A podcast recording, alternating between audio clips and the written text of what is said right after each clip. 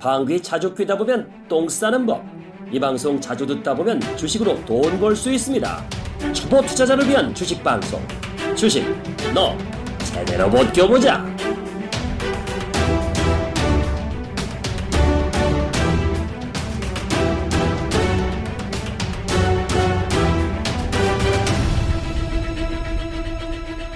주식 너 제대로 벗겨보자. 청취자 여러분 안녕하세요. 여러분과 함께하는 준호번 또 다시 여러분들 찾아왔습니다. 와 이렇게까지 하락할 수가 있을까요? 정말 코스피, 코스닥 특히 하락하는 모습을 보면 코스닥은 올해는 그냥 버려야 될 것 같은 판 이런 느낌이 아닐까 싶습니다. 자 버려야 되는 판이라고 하지만 또 잘 찾아본다면 여러분들 물량 조절을 통해서 이야기할 수 있다. 맨날 맨날 얘기하시잖아요. 오늘도 자세한 이야기 들어볼게요. 안녕하세요 선생님. 예, 안녕하십니까. 요새 아주 그냥 끔찍한 세월을 보내고 있습니다. 어, 12월 달까지는 뭐 별 뾰족한 수 없고, 제가 보기에는 따뜻한 봄이 와야 좀 제정신 차리는 장이 나올 것 같고, 코스닥 갖고 계신 분들은 내년 3월까지 아예 참든지 냉, 머리를 냉동하든지 정관 바꾸고 3개월 동안 제가 숙제 낸 자료나 읽으시든지 하시고, 그 다음에 좀 스킬이 있는 분들은 이제 내일 강의를 하죠. 네. 어, 물량 늘리기 조절. 그러니까 시장 장 급락에다가 최근에 그런 걸로 솔고바이오예요. 오늘은 네이처셀을 해드렸거든요. 뭐 이런 것들은 틈틈이 나올 때마다 그거는 뭐 참고용을 하고 뭐 나머지는 저는 지수는 이제 전번 주에 찌라시 설명하면서 얘기했듯이 어 passive 시장으로 종합주가 지수는 내년 한 1월이나 2월달 반대로 2,050 올라가는데 문제는 끔찍하죠. 지수의 몇 가지만 그러니까 거래소 시장은 코스피만 인덱스로 하는데 한 100개만 관리가 들어가는 것 같아요. 그런 그런 자. 그러니까 이런 차별화장의 극심한 공포. 그러면 시장은 더 지칠 것 같아요. 지수는 올라가는데 내가 갖고 있는 개별 종목들 중소형주는 끔찍하게 더 빠지는 이런 장이 우리는 금년은 계속 보내야 될 것 같습니다. 아 그래서일까요? 참아야 한다라는 노래 또 동영상 올려주셨잖아요. 물방님 안녕하세요. 오늘도 내가 참는다. 아, 네, 여러분들 예, 심려가 많으실 것으로 압니다. 그러나 참는 게 실력입니다. 인내가 살 길. 오히려 진짜 존버로 바- 버티셔야 됩니다. 그리고 예. 그 HTS 지우세요. 그리고 MTS 같은 거 지우지 마- 지우시고 보질 마세요. 그냥 안 보는 게 속편하고 왜냐면 그 시- 마음의 평화가 깨지면 돈 많아 소용없습니다. 그러니까 지금 그냥 인내하세요. 그러니까 네. 음. 시대가 항상 상징하는 단어가 있어요. 요새 노래 무슨 노래 나오죠? 길가에 버려지다. 거? 아, 그 누가 불렀죠? 요즘 그런 노래가 있어요? 그 저기 그 이승환하고 그, 그 누구야 유 유곡 그, 그, 그, 그 이- 이효리, 이효리, 이효리 이효리. 이효리 어. 이효리가 이제 그 광자에 나오면서 자기네들이 그 음. 내온 게 길가에 버려지다. 아 근데 이게 의미심장해요. 그 연골고리 아세요? 모르죠 전. 그게 뭐예요? 차은택하고 연결된 거. 아. 아 그것도 그거, 다 유명한 건데 음. 선생님 이야기 좀 해주세요. 차은택이 큰 게 이승환 덕분에 큰 거예요. 그래요? 예. 오. 이승환이 커갖고 그 사람 맨 처음에는 이 바닥에서는 똑똑했어요. 음. 1997년도에 이승환이 스카우트 해갖고 이승환의 애원. 아 이승환이 차은택 씨를 스카우트한 네, 거예요? 그래서 키웠어요. 오. 그러면서 어, 이, 본격적으로 이승환 씨가 매니지먼트 됐어요. 그리- 가수만 한 게 아니에요. 아니지. 그러니까 걔 어 아니 자기 노래 너 부르는데 괜찮으니까 내 거 한번 어, 만들어봐. 어 괜찮고 똑똑하니까 너 내 밑에 들어와서 이거 한번 만들어 비디오 해서 그게 애원이라는 게 해서 아하. 히트 쳐갖고 그 사람이 처음 이름을 등록했고 음. 그 사람이 본격적으로 뜬 거는 애니콜. 애니콜, 애니콜. 애니콜. 심. 예. 그다음에 이효리 U-Go-Girl. 음. Hey hey U-Go-Girl 음. 그러면서 이효리하고 친했다가 언제부터 떨어졌냐면 2013년 14년에 이제 적이 된 거야. 음. 그때부터 이제 이 사람은 어, 우리 순실이 눈 언니한테 오. 어. 그러면서 갈라진 거야. 음. 그러니까 보이지 않게 그러니까 이 사람도 제목이 뭐야? 길가에 버려지다. 음. 그 의미심장하죠. 본인의 어떠한 상황도 그러니까 오히려 그 애니콜이든 유고걸 할 때 그 이효리 그때는 얼마나 관계가 좋았겠어요. 그렇죠. 그죠? 어, 같이 비즈니스 되고 근데 거기서 끊기고 그러니까 이효리는 길가에 버려지다라는 느낌의 사회 운동도 가고 음. 반 정반대로 갔잖아요. 음. 어? 그러면서 이제 이권 개입의 문화 황태계라는 이런 그 그때부터는 이효리 은둔 생활했자 돈 닦으면서 제주도가 그 보이지 않게 음. 다 이유가 있는 거네 그러니까. 그쵸 나올래도 뭐 아, 거기서 뭔가. 다 블랙리스트에 다 들어가 있는데 음. 그러니까 그러니까 그 이효리 씨 씨가 그때 제주도 가고 그게 어. 다또 이유가 있는 걸 이제 그렇죠. 보니까. 그러면서 또 이승환 씨는 음. TV도 안 그냥 콘서트만 돌고 오 음. 그래서 그랬구나. 다들 그 보이지 않게 이런 것들이 인간의 연골고리가 다 있는 거야. 어. 무섭죠 세상. 음. 아니 근데 이해관계가 이해관계가 큰 데일수록 결국 그 이해관계 결정하는 게 감정 문제예요. 아, 제 재수 없어 나오게 하지 마. 딱 그거라고. 아, 큰 이해관 걸릴수록. 아니, 아니 그- 근데 이 사람을 잘 키우면 이 사람이 창출할 수 있는 부가가치가 더 큰데. 아니 이해관계가 높은 데일수록 아유. 경쟁이 치열하니까 대타는 얼마든지 있으니까. 간단히 얘기해서 그 쟤하고 감정이 틀면 걔가 더 똑똑하고 시너지 효과 주고 나한테 불을 많이 주더라도 너 안 해. 어 그러니까 대타가 있잖아. 대타. 오히려 대타를 키워서 얘를 음. 내말 잘 듣자. 더 경쟁시키고. 어. 왜냐하면은 이해관계가 클수록 헤게모니가 클수록 이게 그 이권이 많으니까 얼마든지 치열하잖아요. 그러니까 아유 됐어 마- 말이 안 되면 줄 세운다고 막 그 정치가 아니, 시작된단 말이야. 봐봐 그 누구야 그 책에 우리 연하님 연하하고 박태환 죽여버리면서 어. 어 완전히 반대. 음. 어? 그러니까 정유리 프로젝트가 뭐야? 정유리? 어, 죄송합니다. 헷갈린다. 그러지 마세요. 정유라. 정확하게 말씀해 어, 주셔야 어, 돼요. 그래. 어, 시끄럽다 뺐다. 네. 요즘 잘못 말해서 욕 먹어요 괜히. 어, 제가 아닙니다. 어, 정유라. 어, 정유라. 거기가 이제 뭐 그 마상으로 음흠. 어떤 승마. 어, 승마로 해갖고 프로젝트가 연하 반대 그 스타 만들기 그러면서 이게 또 그 지금 결과의 후유증을 만든 거 아닌가. 그러니까 딱 인간의 탐욕과 욕망은 끝이 없어요. 그러니까 한쪽은 버려지고 한쪽은 너무 가하다가 이제 완전히 그냥 사막의 골짜기로 그냥 순식간에 떨어지는 이런 걸 맞는 거죠. 길가에 버려지다. 음. 근데 이효리 씨랑 이승환 이승환 이승환 씨도 버려졌지만 우리 증시도 버려지고 있어요. 코스닥만 버려졌지 뭐. 그러니까 코스닥은 아니 근데 또 이럴 때가 있으면 또 잘 돼요. 왜냐면 저는 요새 지금 오히려 코스닥 그 레버리지 150 계속 매, 바닥에서 매수하고 있는데. 레버리지? 예, 예. 아 이럴 때 장어 오를 때 그냥 ETF 같은 걸로 접근하고 그다음에 그건 좋은 방법이에요. 네. 인덱스로. 제가 음. 보험 세일즈 십몇 년 했잖아요. 근데 제가 느낀 게 뭐였냐면은 자 보험 세 보험 세일즈 십몇 년에서 크게 배운 게 뭐냐면요. 자 내 계약자가 됐어. 그러면은 이게 돈 관계를 엮여 있으니까 주기적으로 관찰하잖아요. 근데 내가 그 예전에 보험 세일 되게 잘했으니까 수백 명과 십몇 년을 관찰한 거니까 흥망성쇠가 보이더라고. 아 그 사람 인생의 예, 예, 왜냐 십몇 년 동안 계속 관찰하니까 거의 한 3, 거의 400명 가까운 사람들을. 그러니까 옛날에 처음에 만났을 때 정말 별 볼일 없던 사람이 오늘날 갑자기 막 벼락 부자가 되고 확 똥똥으로 사는 경우도 있었고 또 어떤 분은 주유소 일곱 개 갖고 있어고 수백억 부자가 뭐 집안에 막 우환이 생기고 누가 자살하고 뭐 이런 일이 터지면서 완전히 거지 돼가지고 지금 막 신불된 사람도 있고 음. 그러니까 제가 이게 선생님 맨날 말씀하시듯이 봄 여름 가을 겨울이 있어요 이게 그러니까 겨울이라고 우리가 너무 이렇게 할 필요 없고 딱 때가 있어 진짜 이게 흐름이 있어요 흐름 아니까 지금 잘 생각한 거야. 코스닥은 어떤 종목이 먼저 가고 어떤 종목이 떨어질지 몰라 다 버려졌으니까. 그러니까 예. 그러면 인덱스 기준으로는 어, 코스닥 업종을 보면 어, 450에서 580이 6년인가 7년 동안 박스였어. 코스닥 지수 450에서 그래서 600, 600, 아 580이 580, 어 6년 동안 450에서 580에 6년 동안 6년 동안 꼭 마직 지금 7년 동안 종합주가 지수 1,800에서 2,000 왔다 갔다 왔다 거 똑같은 50 거네. 왔다 갔다지.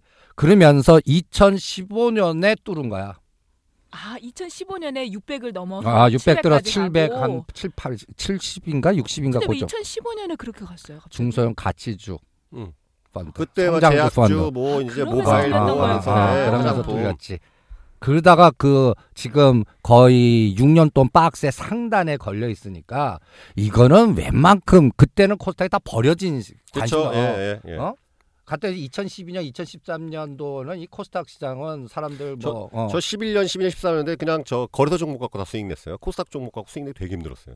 그러니까 그 상황에 상단이 오니까 이거는 의미 있는 지지선이 되는 거야. 그 대신 시간이 걸리는 거지.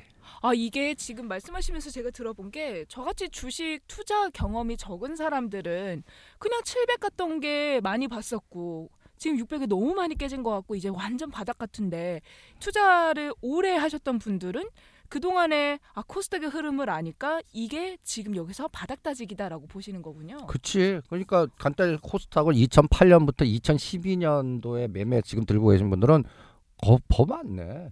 오. 그리고 거기에서 엄청난 그 부를 또 이룬 사람도 있고. 아니 1년 반 사이에 어. 많이 올라갔죠. 어. 코스닥 종목이 특히 음. 제약주나 게임주나 뭐 화장품 주 중심으로 해갖고 많이 올라간 그 거품이 빠지고 있는 단계가 사실은요. 그리고 옥석거리가 되고 근데 이 이야기를 코스닥이 힘들 거라고 노 선생님 분명히 한 7, 8개월 전부터 계속 얘기하셨어요. 왜냐면 왜냐면 passive 전략 시작되면서 코스닥이 힘들 거라고 옥석 가리기 계속 될 거라고 근데 그거는 선생님이 계속 얘기하셨던 바니까. 그러니까 이제 문제는 뭐냐면 인덱스로 언제까지 바닥 확인. 나는 내년 3월이면 그러니까 이것도 따뜻한 봄이 와야 돼. 선생님 그 한번 짚어주시고 이야기하면 좋을 것 같아요. ETF에서 레버리지랑 inverse. 그러니까 어 우리가 2050, 70에서는 그 레버리지 하지 마시고 inverse만 하고 inverse 레버리지 한다면 지금 1950선에서는 오히려 상방향 그 전략을 레버리지나 어 하면서 코스닥은 조금 속도가 좀 다를 것 같아요. 그러니까 레버리지는 주가가 올라간, 올라가면 예. 수익을 더블로. 구조고 어, 어. 네. inverse는 하락할 할 때, 때. 베팅하는 거죠. 예, 그리고 이제는 하락할 때 그 똑같은 그 시장 일 하락할 때 두 개 하락하는 그 이로 반영되는 inverse 레버리지도 나왔으니까 어 지금 뭐 KODEX 레버리지와 inverse 레버리지 합성을 할 수 있지만 지금 코스닥 150 인덱스는 그 150 종목이 대부분들 그 셀트리온, 카카오, 음, 네. 그다음에 순 바이오야. 네, 맞아요. 음. 게임주하고. 근데 이번에 150개의 종목들 변환된다고 기사 봤던 뭐거 그런 데 봤자. 그래 봤죠. 그래 봤자 대부분들이 게임, 바이오, 뭐 시가총액 상위주들. 다 뻔하다고. 뻔해요, 네. 거기서 몇개 갔다 그래 봤자. 그러니까 이 걔네들이 주가 가려면 셀트리온만 지금 시시장창 700 한 5, 60대 셀트리온 가격이나 지금 580대 셀트리온 가격이 10만 원 똑같아. 음. 그러니까 삼성전자 비슷하게 셀트리온만 그냥 관리하는 거. 어 그리고 두 번째가 카카오인데 카카오 도 많이 올라왔잖아요. 요번에 가격이. 6만 9천 원까지 그 7만 깼다가 거기는 오히려 겁내지 말라고 그랬지. 근데 요번에 8만 원 2천 원대 와서 고민을 좀 해 갖고 50% 팔아라. 아, 9만 원 넘을 것 같은데 그 관리가 들어가는 건데 근데 다른 게 박살 나니까 다른 게 최근에는 뭐 김우성 테마주 급락해 갖고 박살 났지.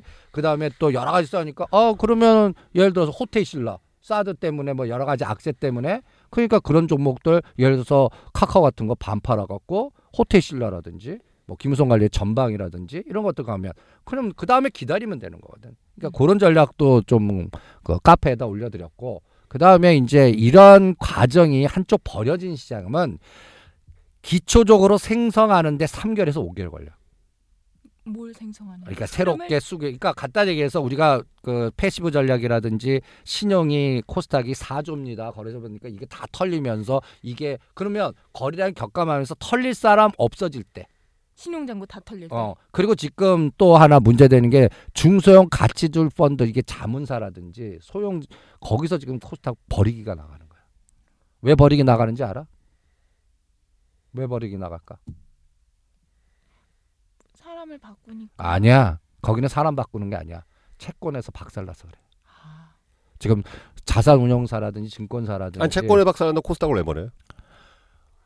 아니죠. 전체적인 마이너스가 난 상태에서 포트 재조정 작업이 들어가요. 그때는 어. 어... 떤 펀, passive 전략에 이길 때는 그 펀드 재조정 작업일 때 사람이 잘리면서 그 갖고 있는 거 비우기 들어갔다면 그렇죠. 예. 이제는 채권에서 각 증권사마다 웬만한 거 200억, 300억씩 마, 마이너스 돼 갖고 금년 연말이면 채권 그 펀드 매니저는 신났던 이거 이 작년 같은 경우는 음. 어, 배당 받고 성과급 받고 난리 쳤는데 지금 완전히 전멸이에요. 네. 그러면서 그게 증권주를 어, 실적을 엄청나게 나쁘게 만들어요.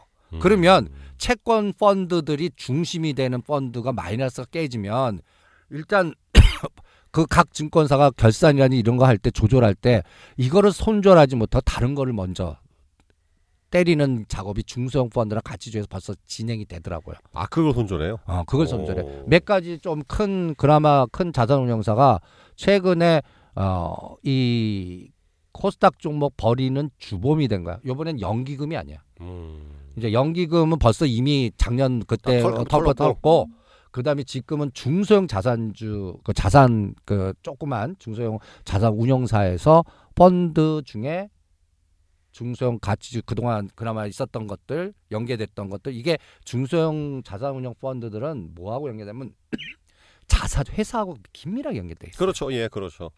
이게 꼭 뭔가 이렇게 연결돼 있어 예, 비즈니스가. 예, 그럼요. 음. 어.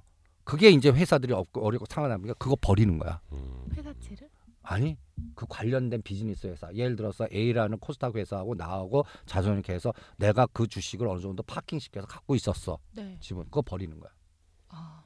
아. 그게 그 종목을 폭락을 시키는 가장 결정. 그러니까 그런 비즈니스 툴에서 어 계열사하고 연관돼 있거나 이런 데에서 어떤 비즈니스 툴이 있었던 종목들이 짱돌이 갑자기 나오는 거예요. 이유 없이. 이유 없지 아니라 아니 그 우리가 시장에서 봤을 때 HTS 상으로는 그렇지 우리 막 계약 이런 거 없이. 그러니까 계약이 끊긴 거지. 음. 근데 이제 그 사람들 그런데 일반 투자자들은 모르잖아요. 그런 것들이 계속 지금 짱돌 종목들이 계속 나오는. 거. 그러니까 그런 종목들 중에서는 실적도 괜찮아요. 비즈니스 툴도 괜찮아. 근데 계약이 끊긴 거야. 어. 그래서 금년도 연장이 안 된 거야. 그리고 이 펀드 비우기가 지금 코스닥 종목들 중에 약간 좀 그래도 자산 가치가 있거나 그래도 비즈니스 툴이 있었던 기업들이 한 종목이 갑자기 이렇게 부- 지지 잘하다가 갑자기 그냥 퉁 빠지는 것들이 있지. 이유 없이. 예. 그게 다 거기에 연거든. 음. 음. 그러니까 그거는 그 펀더멘탈 분석보다는 수급 구조에서 얘네들이 계약이 끝났나? 그러니까 자사주의 연장이라든지 뭔가 CB 전환사 뭐 이런 비즈니스 툴에 연결돼 있는 어, 중소형 그, 그 회사들이 그렇게 나쁜 회사들이 그러니까 아니야. 예, 예. 어? 그런 회사들이 갑자기 계약이 끊겼을 때 한 그때 이제 3% 5%짜리 정도 5% 정도 많이들 갖고 있어. 음. 그게 제로가 돼 버리는. 그러니까 그냥 툼에 푹 나오면 소위 말하면 또 짱돌 맞는 거네요. 그렇죠. 그럼 갑자기 뚝 떨어지는 종목은 좀 기다려서 그럼 다른 데. 계약을 하든지 그러니까 시간이 그걸 그러니까, 바, 사오 사, 매수하기도 어렵죠. 왜냐면 그러니까 그게 그게 음. 3개월 5개월 시간이 걸리는 거지. 음, 그리고 자생적으로 또 시장이 또 뭔가 돌아가야 돌아서 돼요. 돌아가든가 뭐 수급이 들어오든가 뭐 해야 되는데 그게 한순간에 되지는 않으니까 거기서 또 요때다 하고 매수하기도 어렵죠. 기간이 얼마 걸릴지 모르니까. 근데 선생님 우리 회사에서 어떤 저는 뭐 증권 방송에 있으니까 전문가들한테도 막 물어봐요. 시장 어떻게 될 것 같아요? 그러면 22회 이후에 시장 올라갈 것 같은데요? 라고 얘기하더라고요. 22후에 네, 그 그렇게 생각하는 이유는 어디 있을까요, 선생님? 님 생각에? 글쎄 나는 22는 그렇게 중요하지 않을 것 같은데 솔직하게 22에서는 지금 뭐 예를 들어서 지금 그쪽을 보는 거는 유럽 쪽 시장이라든지 거기에서 12월 4일 날 이태리의 국민 투표라든지 그 다음에 또 여러 가지 상황에서의 그 유로화 그 뭐 여러 가지 이런 것들 보는 건데 지금 시장은 어 트럼프가 당선이 되면서 유럽 시장 쳐다볼 필요 없어. 그러니까 파워가 이제는 트럼프하고 연준이의 금리 결정 이 마디가 더 중요하지. 유럽 시장의 어떤 변동성은 전체적으로 시장에서 큰 회오리 바람을 일으키는 그러니까 브렉시트에서 한번 부러졌거든 6월달에. 그리고 나서 다음 뭐 요번에 뭐 이태리 선거가 어떻게 되면 뭐 이렇게 뭐 뚜쭈쭈쭈 시나리오 피는 사람도 있는데 나는 그게 뭐 시장의 부정적 무시하라 그래 그러면은 우리가 지금 봐야 되는 건 유럽 시장보다 미국 그리고 미국의 미국의 그 금리. 금리. 네, 그러니까 부분. 12월 15일인데 12월 15일에서 그 미국의 10년 국채가 꺾이느냐 더 가느냐. 여기에 가장 큰 화두는 이제 10월 그 15일 날 금리 인상은 거의 100%라고 얘기들 해 거의. 그러면 그 다음에 2017년도에 금리 인상을 몇 번 하느냐 이제 그거가 더 관심인 선생님 근데 2017년에 몇 번 할지를 미리 얘기해요? 거기에 할 때 코멘트 할 때 그 점수표에 음. 그 사람들마다 코멘트 그게 올라가냐 내려가냐 거기서 음. 그 감을 잡는 거지. 그래서 한 번 더 할 수 있다, 두 번 더 할 수 있다. 요게 그거 결정이 더 중요한 거. 그래서 그게 이제 10년짜리 국채가 지금 2.3에 그래서 내가 어 이제 2.3에서 2.5 올라가더라도 우리나라 원 달러는 나는 1,200원보다는 오히려 1,180원에서 1,200원 사이에서 꺾여 어, 고점이 그러니까 뭐랄까 한계 탄력성 둔화된 다음에 15일 날 금리 결정되고 나서 지금 몇 번 할 거야 하는 뉘앙스에서 변화가 있을 거다라고 지금 이렇게 판단하면서 그리고 또 연금의 지금 강면옥 CIO 입장에서는 죽자 사자 지금 주가 관리해야 되니까 어 그리고 이 주, 이게 또 보이지 않게 최순실 국민연금 삼성물산 제일모직 합병건 엘리엇 이런 전반적인 상황에서 보이지 않게 여기 다 연결돼 있거든. 그러니까 그 사람 입장에서는 지가 잘리기 전까지는 자기가 책임지고 가치 주가의 passive 전략에 선도해서 이게 효과적이다 보여주면서 삼성전자 let's go 불러야 되고 그 다음에 다음 카드를 고- 강력하게 만들어야 돼. 그러니까 그래서 지수는 안 빠진다고 내가 한 거고 그 다음에 15일 날 지나서 금리가 결정된 다음에 어 나는 이장이 6개월 동안 금리 인상은 없을 것 같아. 앞으로 어. 그런 게 확인돼야 시장이 안 돌릴 리가 나오는데 그 부분이 사람들이 다 보는 거지 그때까지 그리고 지금 어 해외에 있는 그 친구들이라든지 이제 그 헤지펀드 좀 라인이 있어갖고 그쪽 물어보면 엔화를 무지 빌리고 있어. 지금요? 어 왜요? 투기해 먹으려고.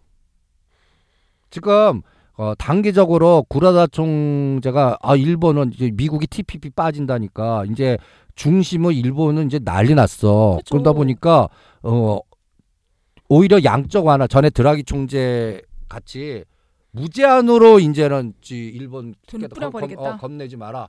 그래서 엔화가 어 금년도 고점이 111엔이었거든. 5월 30일 정확하게 5월 30일 6월 1일이야. 그때 우리가 1190원 찍었거든. 그때 고점이 똑같았어. 그리고 그때 이제 1190원에서 100원 빠졌어. 그러면서 우리가 유동성 장애 안 돌릴 리가 어, 나왔단 말이에요. 그때가 브렉시트 빠지면서 1890에서 2070까지. 그래서 환율은 1190원에서 1090원. 그런데 그때 엔화가 111엔이야. 음. 지금 얼마인지 알아? 113엔. 별로 안 차이 나는데요. 아니지 더 고점의 속도가 네. 순식간에 더 치고 어. 나갔어요 그래프를 보면 근데 우리 원하는 그래프를 보면 1080원에서 지그재그야 이게 이게 왜 그러냐면 한국은행에 보이지 않게 개입 들어간 거야 음. 우리는 개입으로 막았고 한국은행장의 시, 그러니까 일본 은행 주- 은행 중앙은행 은행장의 시각과 우리 한국 은행 은행장 시각이 이렇게 다른 거야 우리는 이 IMF 2008년 금융 위기 때가 처음으로 뉴스에 봤지 1조 이상의 채권에서 그거를 매입 들어갔다. 이게 개입 들어간 거거든. 그러니까 외국인들은 우리나라 국고채 팔아먹더라도 조 단위로 지금 매수 들어갈 테니까 원 달러 속도를 조절하는 거야. exit는 하더라도 그러면 시간은 그러면 원화가 어떻게 돼? 이렇게 진동 안 치고 나가는 거야. 그렇죠. 일본하고 똑같은 속도라고 그러면 지금 1200 넘었어야 돼. 그러니까 올라가려 그러면 조절하고 올라가려 그러면 조절해서 지그재그가 됐던 건데. 어, 그게 이제 보이지 이- 올라가게 내버려 두 내버려 두고 더 찍겠다 그래 버린 거니까. 음. 그럼 엔화값이 이제는 똥값 된다. 그러면 엔화 약세니까 이때 빌려라. 이때 빌려갖고 원자재 투기라든지 그래서 내가 원자재 지금 이거 잘 봐라. 농수산물 잘 봐라. 커피 잘 봐. 어, 커피 잘 봐라. 생, 삼양 식품 잘 봐라. 이런 것들이 보이지 않게 이, 이 지금 해외 헤지 펀드들이 얘네들 책 얘네들도 채권 갖고 망한 애들 많거든. 그러면 항상 헤지 펀드 뭐도 어디가 크게 다치면 그거 복구해죠. 그걸 마- 메꾸는 네. 헤지 전략이 더 강화되게 돼 음, 있어. 그렇죠. 이거를 그러니까 이거를 평가선 납든지 그 얘네들도 창고에다 그 무슨 구자에 넣거든. 그렇죠. 어? 그러면서 이거를 복구하기 위한 시나리오가 지금 벌써 들어간 거예요. 고, 고수업 쳐서 돈이 났으면 포카라도 쳐야죠. 그게 엔화 엔carry 지금 난리 났어요. 근데 엔화를 그렇게 관리를 안 한다 그러면은 엔저가 되잖아요. 음. 그러면 다른 나라 입장에서는 이제 우리가 망가지지. 우리나라가 특히 가장- 엔저로 인해서 자동차 이런 것들 어, 우리 정현신 거의 이제 경제 저자신데요. 책도 많이 어. 쓰시고. 아이 참. 어, 그게 이제 나프타하고 음. 그 때문에 지금 보면 도요타 자동차 급등 속도랑 현대차는 오히려 음. 그러니까 이게 long short이 벌써 갈린 거야. 글로벌 마켓으로 핸들링하는 사람은 벌써 도요타 자동차 long 벌써 단기간에 도요타 자동차가 한 30% 올랐나? long이 사는 거 쇼시 그래서 파는? 거. 그러니까 도요타 자동차는 수직으로 급등해 지금. 음. 지금 똑같은 시각이야. 어? 어 그러면 수출 기업으로서 엔화 일본 자동차 그러면 우리는 기아차 같은 거 멕시코에서 관세 매가 비싸지는 거고 도요타 자동차는 엔화 엔저를 해갖고 효과 보고 그럼 신났다 도요타 사지 현대차 팔아 기아차 팔아 이런 논리가 해외 헤지펀드에 벌써 나온 거야.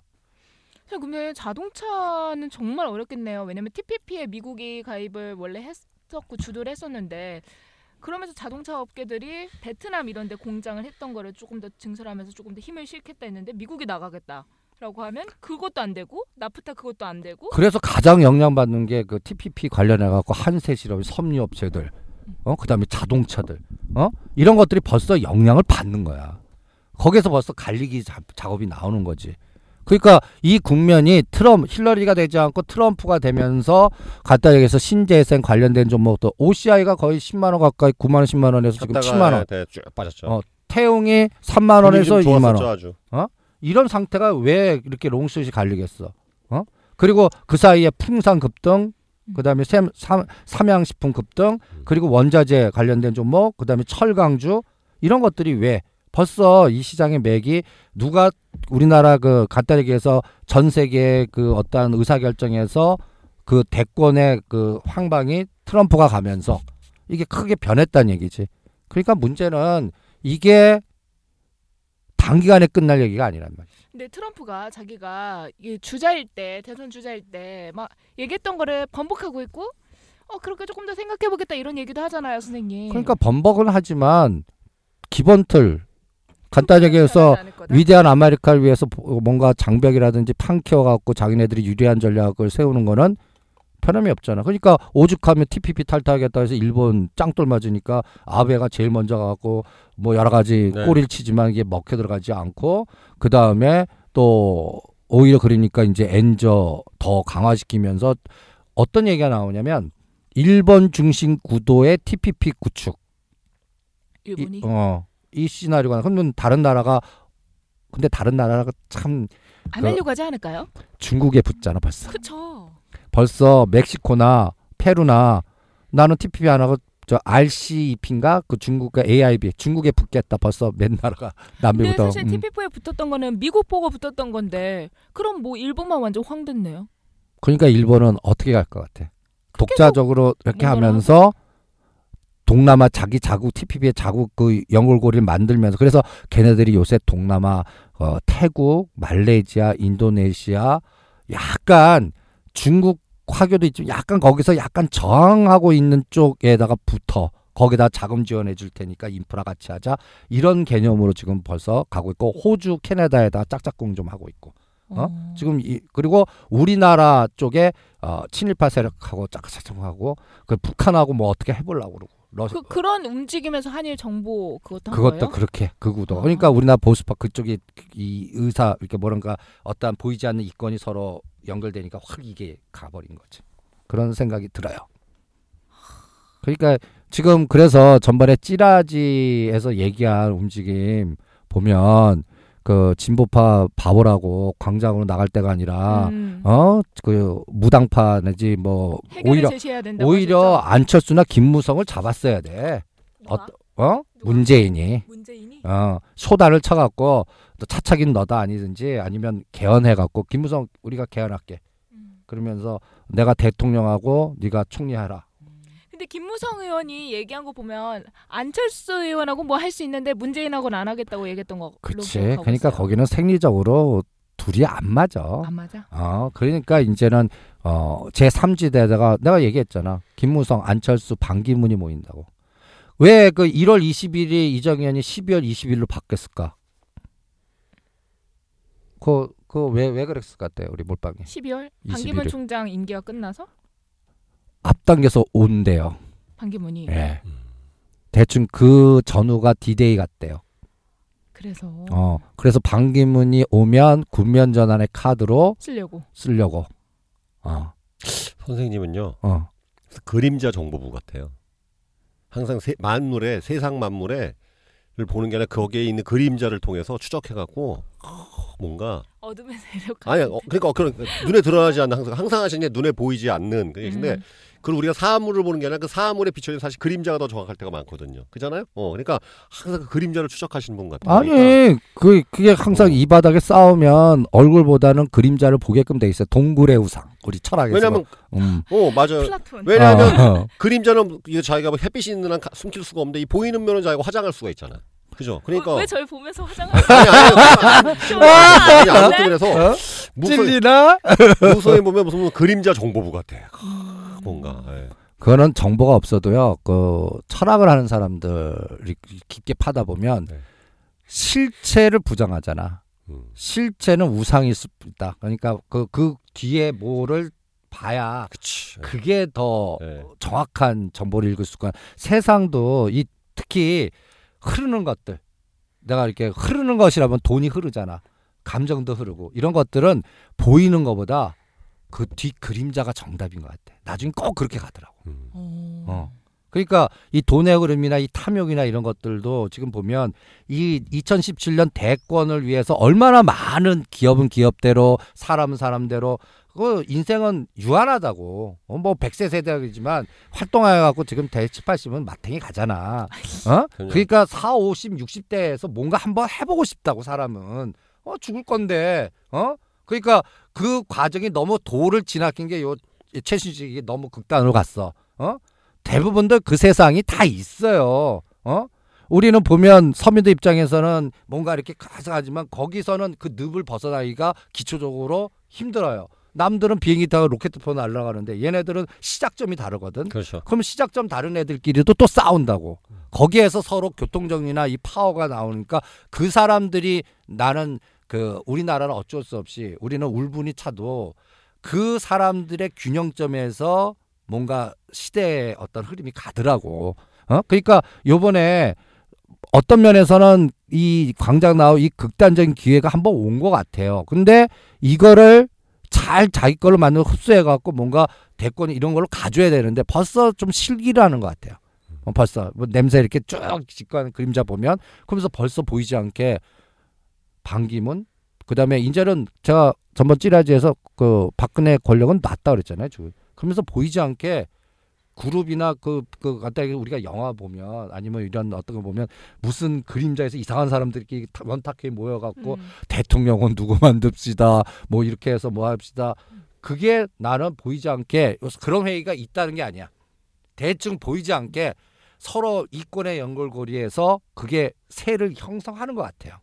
벌써 나는 잡혔다고 봐요 그게.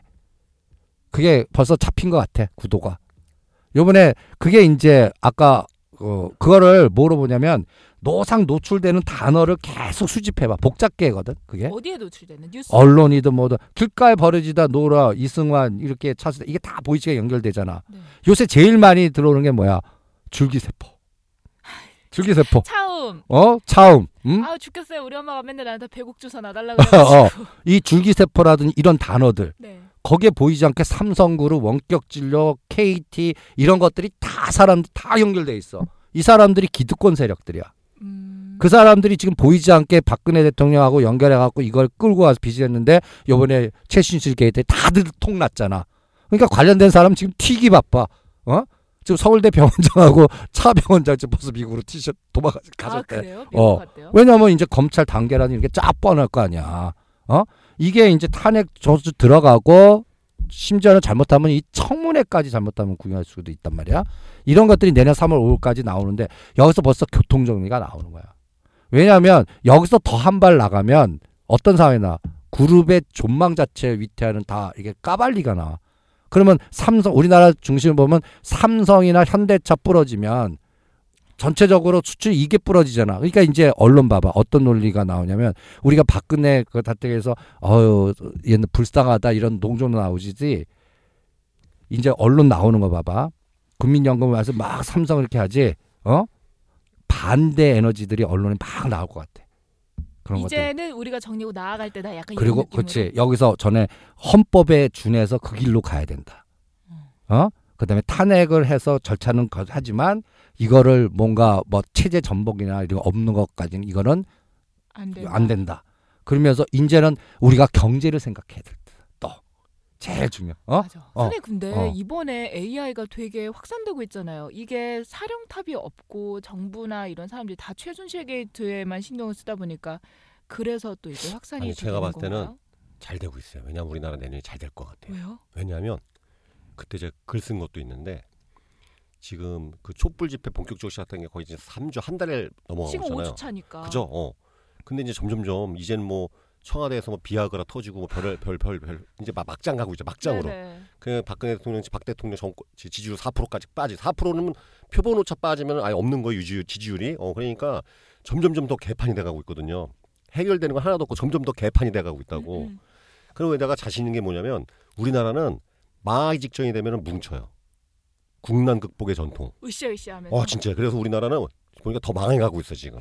더 망해가다가 이럴 때 진짜 왜냐면 그래서 우리나라가 제가 말씀드렸잖아요 남대문에 불 지르고 고속도로 시속 100km로 주행하는 그런 고속도로 버스에서 이렇게 술 먹고 춤추는 민족이라서 이 신명이 있거든요. 우리, 우리 한국 사람이 신명이 있기가 있어요. 진짜 뻥 아닌 게 왜냐하면 신명을 있지. 왜냐하면 기독교도 우리나라 이 다- 대한민국이 기독교 제일 늦게 받아들였는데 전 세계 5대 교회 여기 다 있어.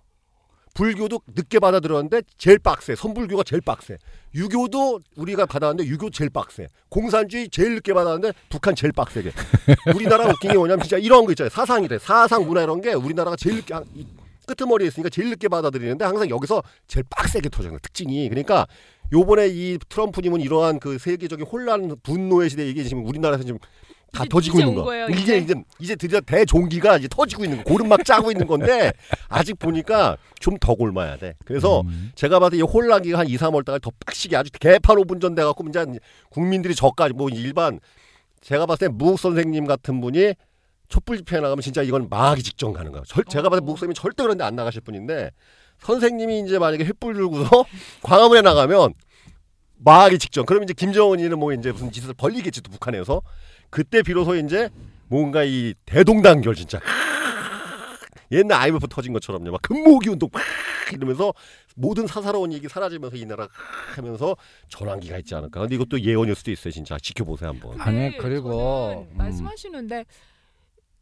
저는 좀 젊은 세대로서 좀 그런 부분이 있어요. 옛날에 뭐 금모으기 할 때는 저, 저희 부모님들도 금 갖다 주고 막 이랬는데 요즘은 좀 이기주의가 좀 아니 만연해지고 요새 20, 30대도 슬슬 나오고 있잖아 지금 막 촛불 집회 막 나오고 있고 20대 고등학생까지 막 나오고 있고 이게 지금 대동 단결의 이제 그 시작이 되니까 진짜로요. 그래요? 예, 예. 지켜봐야겠네요. 난 계속 지켜보고 있다니까 그거를 그래서 아 망하는 길로 가고 있고 근데 우리나라는 진짜 망할 때 비로소 아 이게 있어 생겨 그러니까 그때 막 중국에서 막 200만 대군 와도 10만 대군이 때려잡고 막 이러잖아요 항상 역사 보면 삼별초. 예, 아, 예, 그렇지. 항상 그랬어요 뭐 삼별초 무슨 뭐 행주대첩 뭐 항상 뭐 일찜 운동 막 이러면서 그렇게 된다니까 예.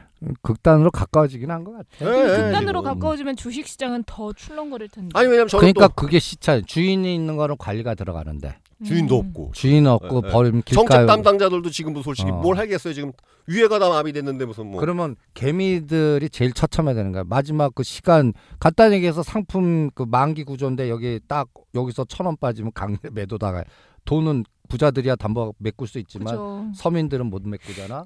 그럴 때는 어떻게 해? 강제로 털린다고. 그게 그게 마지막 털리는 이게 이제 내가 가장 92년도에 어떤 상황이 있었냐면 수요가 창출 안 되니까 신용을 담보로 잡아줬어. 현금을 담보. 아 신용을 담보로 어, 내가 신용 2천만 원인데 신용을 해갖고 이게 1억 됐어. 1억을 담보로 잡아주냐. 야 어. 하도 창출이 안 되니까 음. 신용에 담보를 해갖고 수했는데 무슨 그 2차 모기지로 온 건데 그러니까 서프라임 그렇지, subprime subprime 모기지 그게 반대 매매 나간 날이 디데이 날. 그것마저 다 털렸어. 그게 최바닥이야. 아, 세상에. 어, 세상이 그렇게 돼버려. 자, 근데 그렇게 신용잔고 다 털고 나면 음. 음, 투자하는 사람 입장에서는 이제 그때부터 뭐 시작이다라는 얘기 하잖아요. 다 털어야 간다. 그때는 이제 체리 피킹하는 가치 투자나 이제 채권이나 큰 돈들이 어, 야, 이 정도면 이 정도면 뭐 싸. 이, 이자보다 이게 더 낫겠다고 이건 위험도 감수해 거기 돈이 일로 와. 근데 그런 거는 단기적으로 가는 거예요? 장기적으로? 아니지. 그거는 한번 바닥치고 나면 길게 가. 어. 요즘 외국인들이 사는 종목을 봤더니 한 달 사이에 저 PBR 청산 가치가 높 그거 대비 지금 주가가 하락해 있는 종목 위주로 사더라고요. 아, 당연히. 그죠. 어, 네, 당연히. 그러면 지금 그게 그것도 체리 피킹이야. 피킹이라고 어, 볼수 어. 있겠네요. 그러면 그때 기준이 예를 들어서 이 기업이 부도났어 오늘부로 오늘부로 부도났어 그래서 다 기계 팔고 돈 팔고 다 했더니 10만 원을 받을 수 있어 한 주당 음? 어? 근데 거래가 2만 원에서 3만 원에 거래되는 거야 그럼 사야죠. 그런 기업이 지금 있다니까 그럼 우리도 좀 이런 종목 위주로 봐 야 해요? 그러니까 그런 것들이 정치적 그 전방을 내가 연계 이게 자산 가치가 10만 원이에요 아니 이제 그런 종목 맞는 말씀하시네요. 어. 사실 뭐 지금 빠졌지만 노무바이오 의원님은 전망이 있는 옛날 그런 종목 계속 얘기하셨거든. 음. 그런 그런 것들이 그런 것들. 오늘 방지- 다 뭐야, 망했어 충남 방지기 자산주 보일서 뭐 서부 T&D니 다 그런 종목들이에요. 다 청산가치 높은 종목들. 그래갖고 오늘 그래서 이제 오늘부로 기계 팔고 부동산 팔아서 다 주주들한테 다 나눠가죠 음. 그 나눠가는 그게 워렌 버핏이나 그 그랜빌의 법칙에서 어 PBR 1배는 같다는 얘기야. 근데 그게 0.5 거기보다 시가가 50% 싸게 그런 그 가치 투자할 때 그런 시대가 이럴 때 국난의 시대 때 그런 게 오거든. 음. 그런 때가 지금 우리나라 어떤 종목들은 그런 그 상황이 왔어요. 다른 변수에 의해서. 어? 기업의 가치 변수가 아니라 뭐 또 누가 또 정치 바람 타고 뭐 또 누구하고 연결되고 뭐 이런 것들에 의해서 이런 급락 파동이 나오기 시작했어요. 그러니까 그게 이제 체리 피킹이 들어가는 것 같고 또 하나 중요한 신호는 아까 얘기했잖아. 채권이 박살이 났어. 음. 그러면 채권이 박살난 거를 극복하려고 하는 헤지 펀드들의 에너지가 이제 막 그쵸, 태동이 되는 그렇죠. 거야. 기관자가 제일 많이 드는 게 채권형 펀드인데. 그러면 그거는 우리나라 기관 애들은 운용이 안 되지만 해외에 있는 헤지 펀드들은 벌써 지금 들어온 거예요. 그러니까 걔네들이 나는 벌써 베팅이 들어온 것 같아서 2017년 장은 이번 바람 지나면 난 그렇게 나쁘게 보지 않아요. 오히려. 어, 지금 많이 털렸으니까. 어, 털릴 대로 털리고 그다음에 passive 전략에 응용돼 갖고 어 이거를 나는 삼성 그룹이 풀어줄 것 같아. 삼성 요즘 제일모직이랑 그거 삼성물산 합병 때 문제로 시끌시끌하잖아요. 근데 음. 삼성이 어떻게 풀어줘요? 옛날 그 기, 기, 기억 안 나? 이때 노무현 대통령 때 옛날에 그 12구 불법 승계 뭐 해갖고 뭐 감옥 가야 되느니 뭐 하냐 네, 네, 할 있었죠. 때 예, 예. 그때 이제 그 8천억 사회 환원 시키면서 음. 아 맞아. 어 그런 시대가 기업이. 있었죠. 어 음. 기업 요번에도 그 비슷한 시나리오가 한번 나오지 않을까? 그러면 그런 식으로일까요? 어 상속세 낼게. 그러면서 막 이렇게 아니 정리하는 거? 나는 그 이게 삼성 바이오로직스 상장된 게 음. 이제 돈을 사용할 수 있는 게 풀렸어. 음. 내가 그래서 지금 외국인들은 계속 사는데 네 맞아요. 계속 쓰더라고요. 어 근데 지금 연기금도 팔기 시작하고 삼성 바이오로직 팔잖아. 나 이게 파는 게 돈 만드는 것 같아. 현금을. 어. 외국인들은 저거는 좀, 뭐, 저 뭐야, 좀 길게 본 애들이든지 파킹 시키는 것 같고, 어? 그러면 어떤 논리가 나오냐면, 우리가 이 시간 통해서 삼성물산 15만 원, 이제 삼성 S 15, 16만원 때 매도해라. 음. 잘못하면 이게 뭐, 그때는 지주사 관련 또 여러 가지 지배 구조 관련해서 거기서 호재 나옵니다. 갖고 막 삼성 S에서 16만 원, 17만원 갔단 말이야. 그때 막 따라간 사람도 있다고. 내가 그 절대 그러지 마라. 삼성 바이오로직 상장되면 반대 세상 올 수도 있으니까.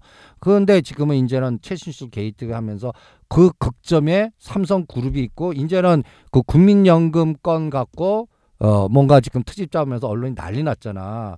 거기도 비리가 있다. 뭐 하면서 뭐, 뭐 옛날 그 그거 추적해야 된다. 특검해야 된다 그러는데 막상 그 그때 기억 안 나? 이델리나 뭐든 증권방 정부 때요? 아니 최근 작년에 그저 2000 그 국민령 그 엘리 공격 들어왔을 네네. 때 네. 제일 모직과 삼성물산 합병권 나올 때 언론이 어떻게 했어? 뭘 주창했어? 애국주의. 음.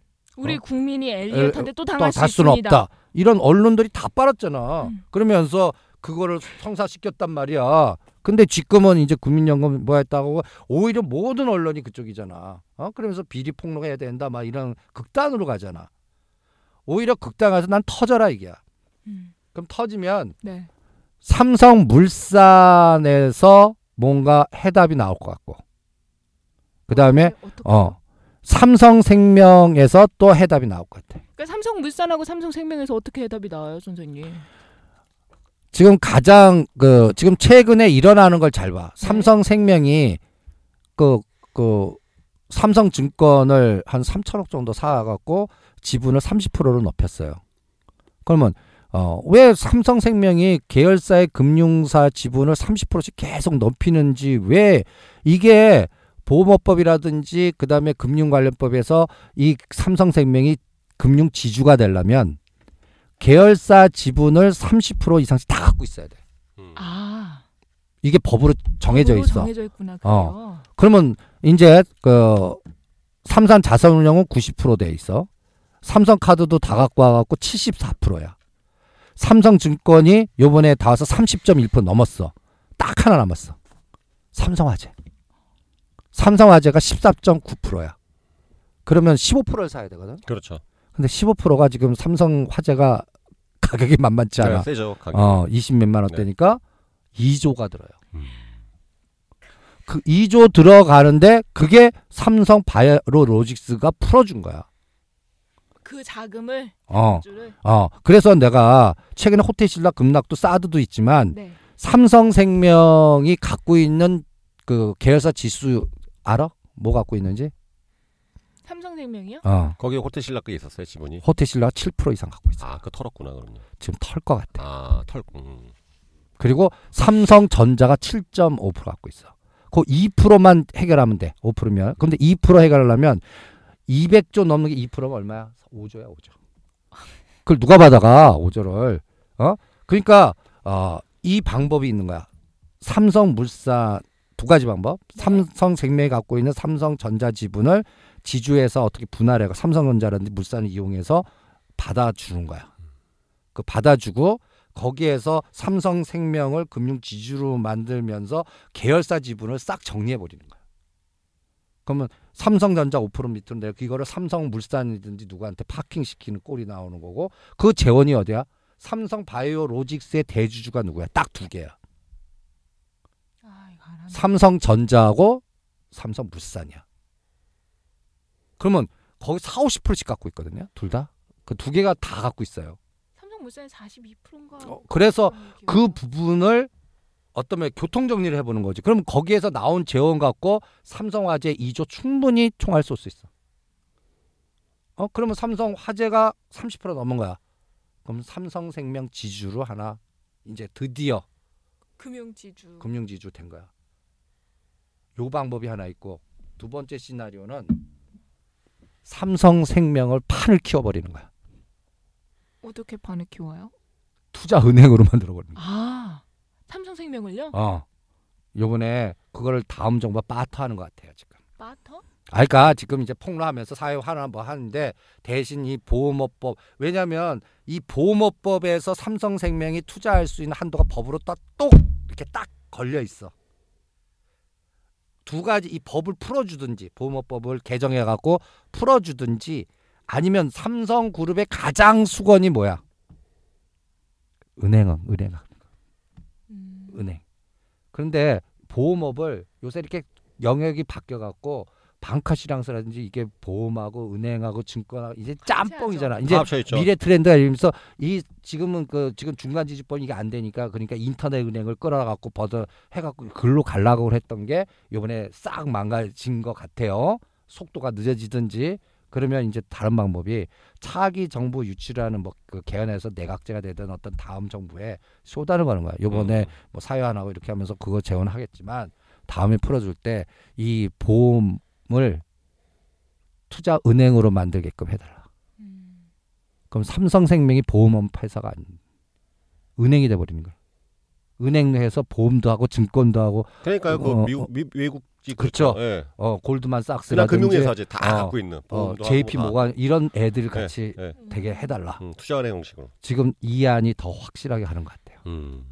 그, 그 투자은행으로 어, 하는 거. 어, 종합금융그룹처럼 종합그룹업체. 네, 금융업체. 그게 요- 삼성 입장에서도 훨씬 더 이익이 크지. 그럼. 크잖아요. 그러니까 한쪽 버리고 더 그러니까 세 개 버리고 열 개 이상을 얻는 거지. 음. 지금 이 작업이 벌써 그 보수파들과 이렇게 해서 다음 그림에 의해서 딜이 되고 그 사람이 받아주는 사람이 나는 다음 대권 될 것 같아. 덜 받아주는 뭐- 사람이 어. 예. 무- 그확 밀어주지. 네, 좀 받아주세요. 내가 만약 이 얘기하면 청취자분들이 싫어할 거야 분명히 왜냐면 몰빵님 갑자기 무슨 뭐 무선님 정말 진지한 얘기하는데 갑자기 리듬 끊고 헛소리 한다고 그러실 텐데 이해하세요 원래 제가 그런 역할이니까 근데 무선님은 제가 봤을 때 주식하셨으면 안 돼 검사가 되셨어요 검사 왜냐면 싫어요. 왜냐면 딱 느낌이 뭐냐면 아수라에서 곽도원 있죠 곽도원 헐. 검사 어 목선이 저렇게 약간 사실 무선이 가만히 있으면 표정 싸놨거든요 등치도 있으시고 딱 그런 상태에서 내가 버- 피의자 범죄자인데 지금 조사실 같은 여기서 만나고 저런 논리를 쫙 넣으면 범죄심을 죄송해요 살려주세요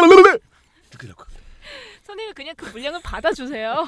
검사하지 마시고 그러니까 물량 받고 대권 주자 왜냐면 되세요. 되게 치밀하 근데 선생님 논리가 되게 쫀쫀해요 진짜. 그래서 제가 다, 내일 누구 만나는지 아세요? 누구야? 제가 누구 내일 누구 만나는지 아세요? 몰라요. 내가 어떻게 대한? 제가 내일 음. 아침 9시에 모처에서 대한민국 최고의 관상가를 만납니다. 아, 대한 그분 제- 대한민국 넘버원이. 그래서 음.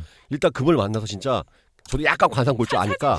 아니 아니 그래서 그분한테 내가 이제 코드가 뭔가 통하면 여기 요청할 여기 나오시라고. 어 준호버세. 네. 그런 다음에 할 컨텐츠가 있어요 일단 무 선생님 관상 좀 보자. 어, 좋다. 나는 저기 그랬더니 이분이 딱 무- 이분이 저분은 말년에 사기꾼 운세가 있다. 그러면 주로 빨리 접어야 돼, 접어야 접어. 돼 빨리. 왜냐 대형 사고 칠 수가 있으니까 그죠? 근데 괜찮다. 그러면 또 이분하고 이제 이거 해야 되지. 왜냐면 주요 대권 후자 후보들 관상 좀 보자. 오 재밌겠다. 그죠? 예. 예. 어. 그러면 우리가 이제 테마주 이제 크게 또 해야 되니까. 재밌는데요? 왜냐면 이렇게 장이 안 좋으면 테마주라도 해서 먹고 살아야죠. 지금 미치겠어 지금 수익이 네 계좌도 지금 마이너스가 지금. 나는 관상으로 보면 벌써 대권 그림은 이것도 오프 더 레코드인데 나는 벌써 그림 그려져. 관상. 근데 왜, 왜 관상은 오프로 그래 관상을 근거로 하시는데 왜 오프토래 근데? 성형을 하고 나면 바뀌잖아요. 나는 그 개헌이 성사되면 반기문 대통령, 김무성 총리 될 것 같아. 아 그런 그 저 이제 그런 움직임들 다 이미 퍼져 그 사실 다 스토리가 있는데 지금. 아 근데 그게 네. 지금 현실 관상적으로? 음. 그냥 관상적으로. 음. 어. 그러니까 어쨌든 어, 어. 세계 대통령 또 많네. 외치 어, 반기문 어, 대통령은 어. 외치 전담하고 어. 어. 또 총리는 내, 내 내치 전담하고. 그리고 지금 아, 문재인 그러면 또 아니 안철수 무- 아니 문재인 추종자들이 네. 굉장히 싫어하실 것 같아서 내가 조심스러운데 네. 문재인 씨 관상 보면 네. 꼭 이해창 씨 생각이 나. 음. 어 이미지가 비슷하다. 머리 색깔도 비슷하고 그러네 진짜. 아니 이미지가. 그러니까 요번에 이그 그 참모진이 듣고 네. 하시면 빨리 저 보수파 무당파 10%를 깎고 오는 획기적인 안을 빨리 만들어야 돼. 음. 그건 맞아요. 지금 이걸 듣고 계신다면 어. 아니 왜냐면 어. 문재인 씨가 어쨌든 뭐 하려면은 그 부동층을 잡아야 되는데. 아니 자기들 믿는 사람들 층은 지금 버려도 돼.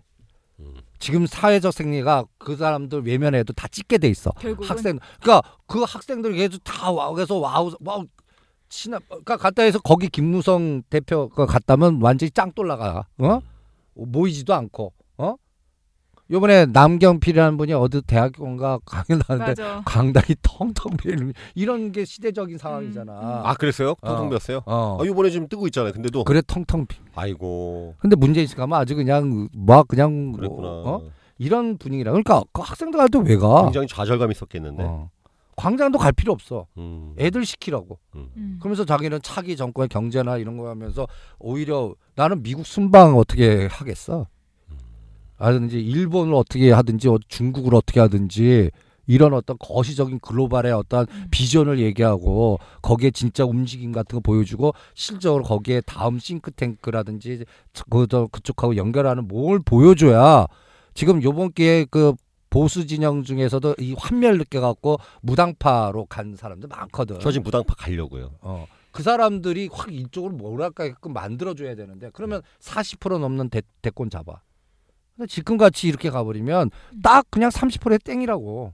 어? 그러면 20% 15% 10% 합친 애들이 된단 말이야. 그렇죠. 근데 걔네들은 권력이 막 혼자서 안 되니까 권력 분점. 분, 분리를 하는. 네, 권력 분점. 외치 내치 외치, 그러면 내치. 거기 안철수도 붙는다고 그러면 행정 뭐 행정 주겠지 그러니까 심지어는 어, 이러한 시나리오가 나올 수도 있어요 그러면 여기서 반기문 김무성 안철수 세 개만 합치면 이거는 문제 커진다고 그러니까 그러니까 문재인 대표의 최대 적은 요 삼지대지 어? 어? 자기 그러니까 그 사람들 그러니까 이 으쌰으쌰 그쪽 몰입한 사람은 어떠한 부분이 있냐면 자기 논리들이 끝나 꺾이면 이게 훼손되니까 그 이상의 자기네들이 오염되는 줄 알아. 음. 어? 그 논리를 벗지 못. 뭐 그러니까 그런 게 순혈주의 이런 거, 순혈주의 어, 이런 거. 그러니까 음. 운동이나 이런 데만 평생 이렇게 한 사람들은 그 한계를 못 넘는 거야. 음. 거기에 몰입돼 갖고 그 부. 근데 그걸로서 만족하려고 그래? 목표는 대권이잖아. 어? 그 트럼프 봐. 요번에 왜 대통령 됐어? 전체 표현 러스트 벨트 갖다 해서 서부 지역 백인들 해갖고 완전히 거기 꽂히게끔 만들었 거 아니야. 거기에서 옛날 문, 민주당 텃밭인데도 뒤집어 버렸잖아. 어? 막말 하니까 그러니까 막말 말하는 것도 전략이란 말이야. 그러니까 똑똑한 사람이 지적인 사람들은 표를 아우 저 이번 선거판 아우 처- 환멸이야. 그래서 요번에 부도 그 투, 그러니까 투표 안 한 사람의 비중이 최고 높아요. 46%는 돼. 그러니까 투표를 저조한 데에다가 공약을 집중 공략하니까 대권을 잡은 거야. 그래서 요번에 말 바꾸잖아. 음. 어? 이제 땄으니까. 그러면서 이제 회의로 이제 관료들은 어 니네들 사람 쓸게 뭐 할게 하면서 비즈니스 하잖아. 그렇게 가야 돼. 응? 그러니까 그 전략들이 그 그쪽 싱크탱크는 없는 것 같아. 그냥 노상 그냥 운동권 출신들이라서 그런지 뭐 이렇게 하는지. 그러니까 이런 부분을 좀 빨리 이거 드는 분 계시면 빨리 빨리 거기 좀 어? 아이디어 줘갖고 이거 얼마 안 남았어요. 음. 왜냐하면 이제부터 반격이 시작되거든. 청와대 네, 그- 반겨. 아니 청와대 반격이 아니야. 청와대는 끝났어. 끝났죠. 거기 그러니까 허공이 된 청와대 갖고 적을 삼아서 싸우지 말라고 그런 말이야. 거기에서 소모전이라고 그럼 그거는. 반기문 씨가 오면서 아니 그게 그러니까 그? 다음 구도에 보이지 않는 보수파 결집. 어, 음. 보이지 않는 보수파. 보수파의 결집. 이게 이제 무서운 거라고. 보수파의 결집하고 싸워야지. 어. 어. 거기에 어. 그러니까 이 이야기를 이제는 무속 시대. 예, 그러니까 관상으로 한번 풀어봐야 돼. 그러니까 제가 내일 하여튼 그분을 만나서 정말. 기대돼요. 아 그러니까 대한민국 최고 넘버원이래 그래갖고 해갖고 어쨌든 만, 일단 제가 만나서 관- 검증을 해보고 내관상도 좀 물어보고 음. 나쁜 얘기하면 끄시고 좋은 얘기 해주시면 아무튼 그래서 해가지고서 한번 꼭 한번 제가 해갖고 우리 선생님 관상도 좀 보고 정유리 앵커님 언제 시집 가는지 좀 아우, 보고 예. 궁금해요. 내 그러나- 관, 개성은 잘못 볼걸. 네. 왜냐면 관상도 이 기감 같은 게 있거든. 기? 음. 어, 예, 예, 맞아요. 어. 기감 어, 같은 기가 게. 세 기가 있어. 아, 그럼 제 기가 더 세면 근데 아니 그거를 의도적으로 그, 그걸 조절할 수 있는 사람이 있어. 그럼 주파수를 우주 주파수. 예전에 제가 우주 우주의 어, 주파수? 어, 위험한 말인데? 무국 선생님 제가 처음 뵀었을 때 느꼈던 게 뭐냐면요. 저도 그런 그 옛날 했다 그랬잖아요. 막 음. 단전 없다고 뭐 그런 거 했다고. 근데 딱 처음 뵀을 때 진짜 우리 선생님 무슨 느낌이었냐면 시퍼렇게 나에 서 있는 한 자루의 무슨 검이었어요, 진짜. 어, 느낌이. 진짜? 어, 딱 느낌이 검객이었어, 검객. 딱 저기에 그 스튜디오에 앉아 계시는데 딱 이러고 앉아 계시는데 진짜 무슨 그 미야모도 무사시처럼 하나 쫙 그리고 이제 입을 딱 여시는데 살살살살살살 막 나올래 그냥 그냥 막 옆에 막 피 튀기고 그냥 막 앵커 막 막 거품 물고 막 그냥 으막 이러고 못 살겠다. 자, 정말 어, 오늘 이야기 듣다 보니까 정말 보이지 않는 것에 관심을 가져야 된다라는 관심입니다. 생각이 드는데 자, 선생님 보이지 않는 다음 주 장세 어떻게 대응해야 되는지는 또 따로 올려주실 거죠? 그렇죠. 그러니까 다음 주는 우리가 오늘 이렇게 보니까 또 쓸데없는 얘기만 하다 끝나고. 아니요 중요한 건 그림자 지금. 그림자에 대한 얘기한 그림자. 거니까요. 음. 그래서 다음 이런 길가 버려진 코스닥은 시간의 내공이라든지 조절의 감각이 필요하고 네. 그 다음에 이제 코스피나 인덱스로 음. 평균 이게 평균이거든. 그걸로 시간 조절하면서 그걸로 편하게 하지. 종목을 찾기보다는 네. 인덱스하고 그 다음에 오늘 가장 큰 화두는 원자재를 봐라. 원자재. 원자재, 구리, 음. 알루미늄, 그 다음에 커피, 설탕, 옥수수 이와 연관된 종목이 뭐 있나 찾아보기. 네. 어 그렇게 한번 결론을 내겠습니다. 아 오늘 정말 이야기 들으시면서 많은 분들이 어, 시간이 벌써 이렇게 됐나 하셨을 것 같아요. 저 우리 몰빵님이 추진하고 계신 관상 특집 저도 기대가 되니까 어떻게 보셨는지 주말에 뭐 보시고 카페 살짝 올려주세요. 나도 그 구간상은 좀 풀을 테니까 내 길을 풀을 테니까 어 언제 결혼하나? 아, 아니 내일 아침 9시에 세상에. 그 저기 뭐야 결혼할 수는 하여튼 있다. 제가 하여튼 저기 뭐야 이번 이특 특공 작전 잘 한번 해보도록 하겠습니다. 네. 기대해 어, 주십시오. 제일 기대하겠다. 그날 꼭 오자. 책이에요. 자 내일은 또 우리가 특강이 있습니다. 내일 특강에서 뵐 분들 또 내일 뵈면 좋을 것 같고요. 저희는 다음 주에 다시 찾아뵙도록 하겠습니다. 함께 해 주신 여러분 고맙습니다. 네 고맙습니다. 네 다음에 봬요.